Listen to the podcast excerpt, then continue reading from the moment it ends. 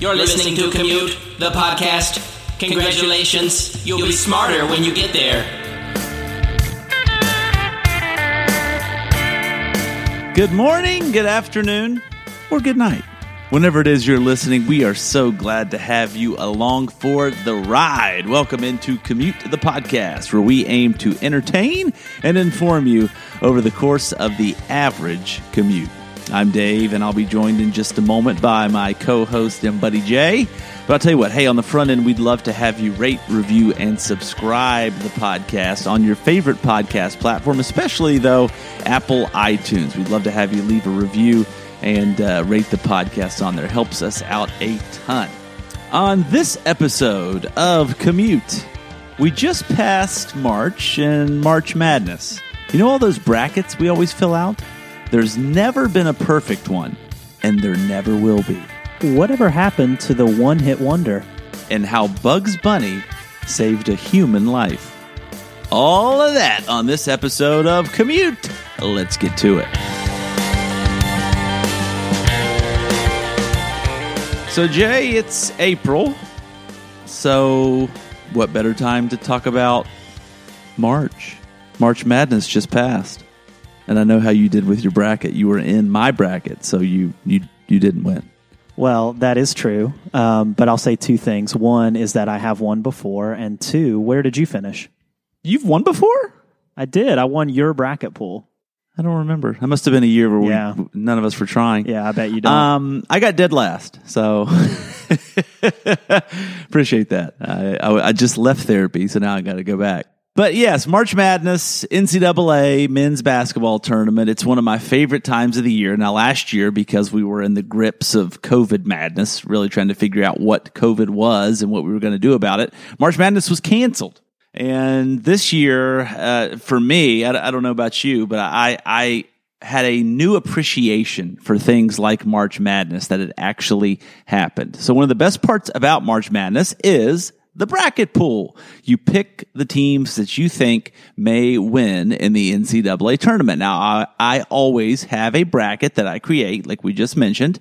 But Jay, as a country, we just love to fill out NCAA tournament brackets. There are office groups, there are online groups where you can compete with celebrities, or there are groups like mine where you just compete for bragging rights against your friends. You throw $5 in and somebody wins a cool 100 bucks. Roughly 70 million brackets get filled out each year by about 40 to 50 million people. This year, the most popular bracket challenge on ESPN.com saw more than 15,000 brackets per minute get filled out on the morning of the first games. But Jay, did you know there has never been a perfect bracket? You know, I, did not know that. I expected that with the volume that there would have been. This also proves that you don't listen to me because in the intro to the, this episode, I said that there'd never been a perfect bracket, but we'll discuss that off here. So statistically, I guess it's possible, but it just can't happen. According to a report from the Sporting News, the odds of picking a perfect NCAA tournament bracket equal the odds of being struck by lightning. 3,428,571 times. So why is this?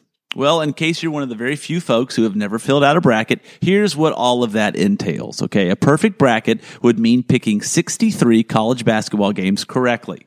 That's 32 games in the first round, 16 in the second, eight in the Sweet 16, four in the Elite Eight, two in the Final Four, and then, of course, the national championship game, which most people took Gonzaga this year, and Gonzaga laid an egg. So, because of all the possible scenarios, there are nine quintillion.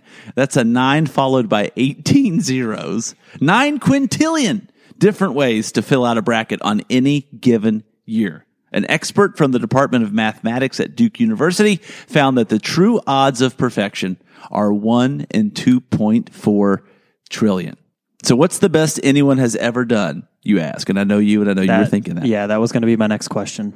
It's my guy, Greg Nigel. I guess that's how you say his last name, which proves that we're not friends. It's N I G L. Greg Nigel, a neuropsychologist from Ohio. Greg correctly predicted the first 49 games of the 2019 tournament becoming the first verified bracket to correctly pick through the Sweet 16. You know, I'm thinking about a scene in one of my favorite movies, Star Wars The Empire Strikes Back, where uh, the Millennium Falcon's getting ready to fly into an asteroid field, and uh, C3PO leans over to Han Solo and says, You can't do this. Uh, and he kind of gives him the odds. It's like 4,000 to 1 that you're going to survive or whatever. And Han Solo turns to him and gives this iconic line. He says, uh, Never tell me the odds. And that's what I want uh, when I sit down to do my March Madness bracket. You know, every year, I know it's impossible, but I sit down and in my head I have. I kind of have a little bit of a fantasy for about 30 seconds where I think about I'm the guy who picks it perfect. That Star Wars talk was uh, very stirring.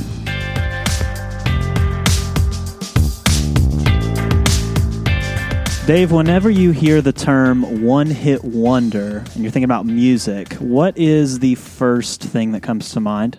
Is Smash Mouth would they be considered one hit wonder? I mean, is All Star? You've clearly never listened to the Shrek soundtrack, so no, they're not a one hit wonder. That's a good. Oh, that's a good point. But they didn't write that song, right? That was the Monkees, so it was a cover. I don't know. You know more about your Smash Mouth lore than I do, I guess.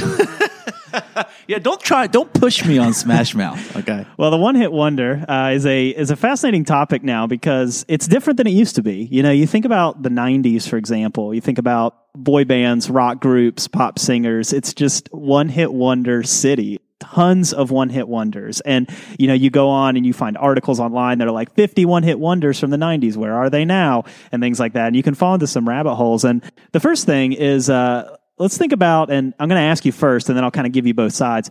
Do you think a one hit wonder is good for someone who's an artist, or can it be something maybe more negative? Like, what, what do you think an artist thinks on, yeah. on the whole as of a one hit wonder?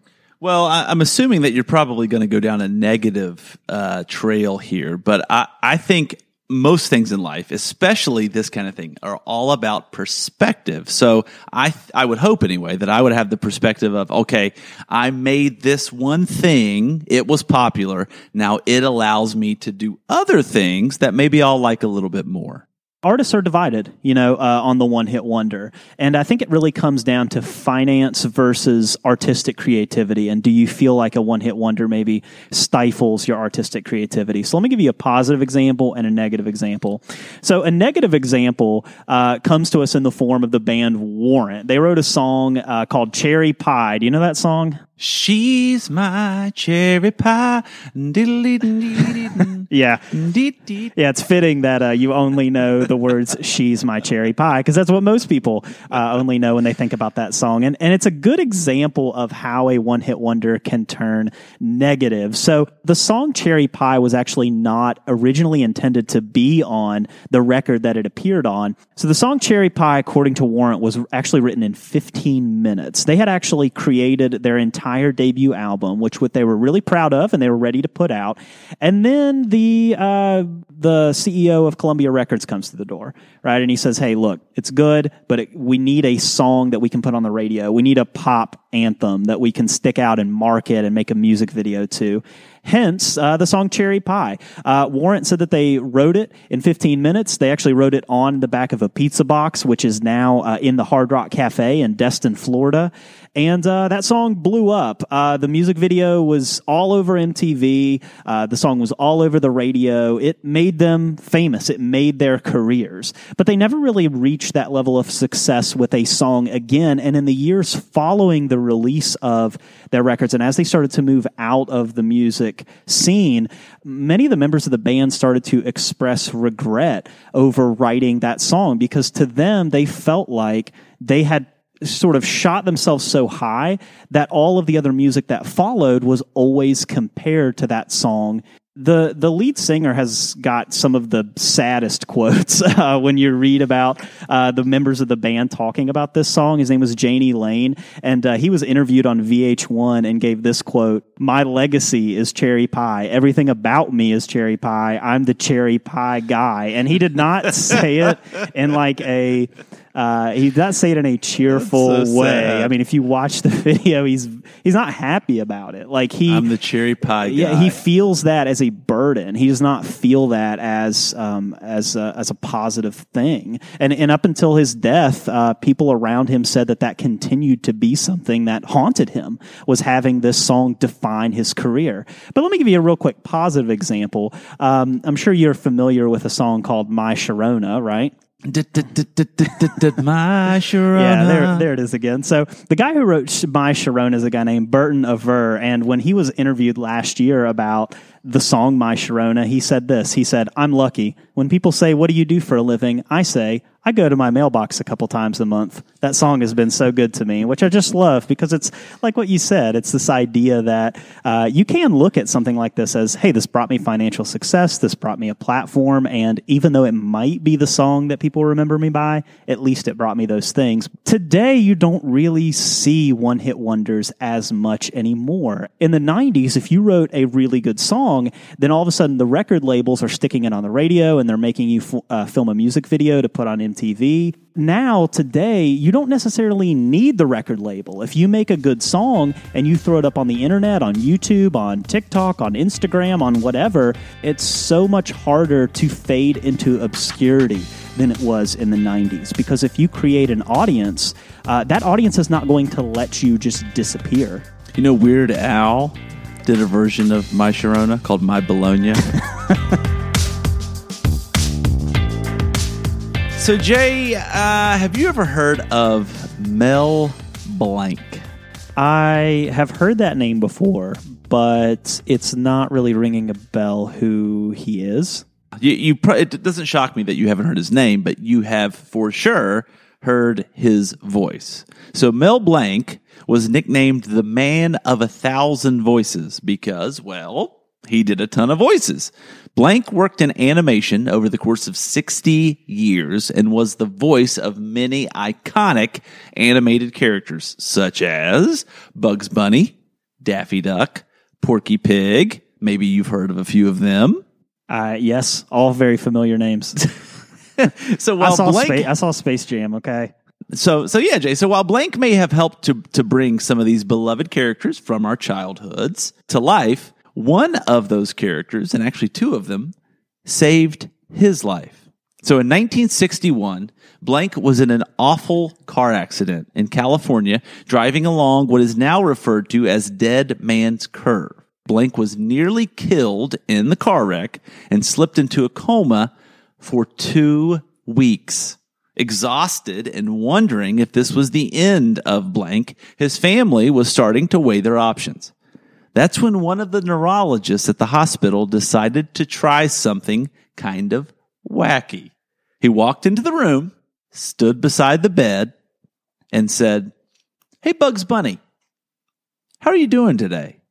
For a few moments, nothing happened. Then all of a sudden, I'm not making this up, by the way. I can see your face. Then all of a sudden, Blanc's mouth opened and out came the words, Meh, what's up, Doc? The doctor then said, Is Tweety Bird in there too? To which Blanc replied, What taught I taught putty tat?